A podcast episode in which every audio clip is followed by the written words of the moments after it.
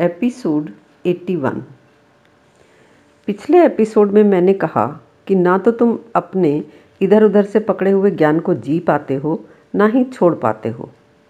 तुमने जान लिया कि बड़ों की इज़्ज़त करनी चाहिए। तुम्हें किसी से भी डरने की ज़रूरत नहीं है। अपनी सेहत का ध्यान रखना चाहिए।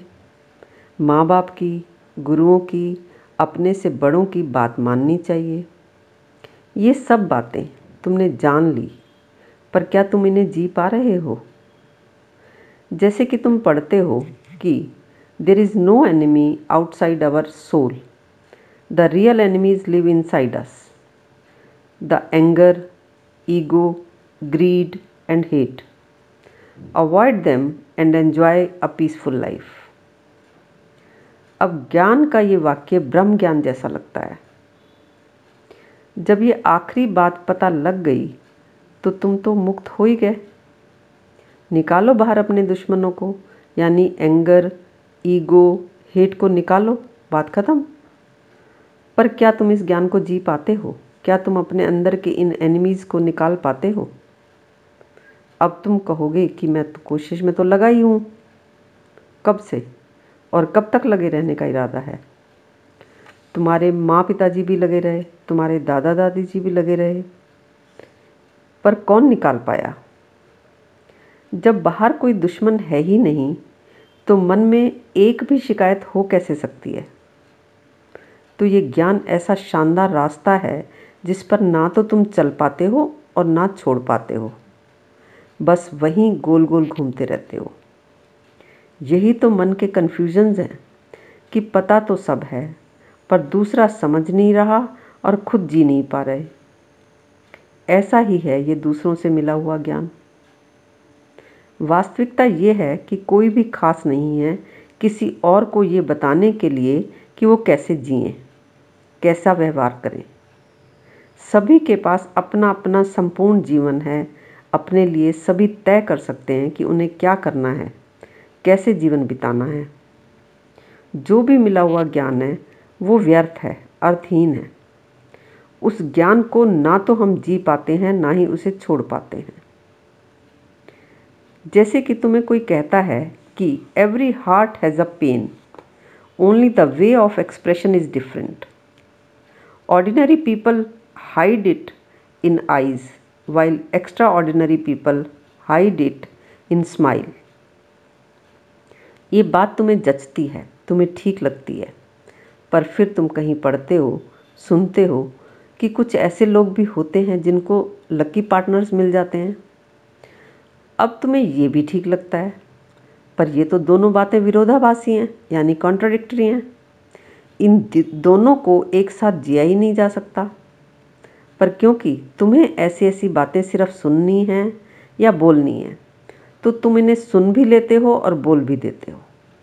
पर ना तो इन बातों को यूज़ करते हो, ना ही इनके बारे में सोचते हो। ऐसा ही है तुम्हारे जीवन जीने का ढंग। ये ढंग तुम्हें कुछ भी सोचने में के अयोग्य कर देता है।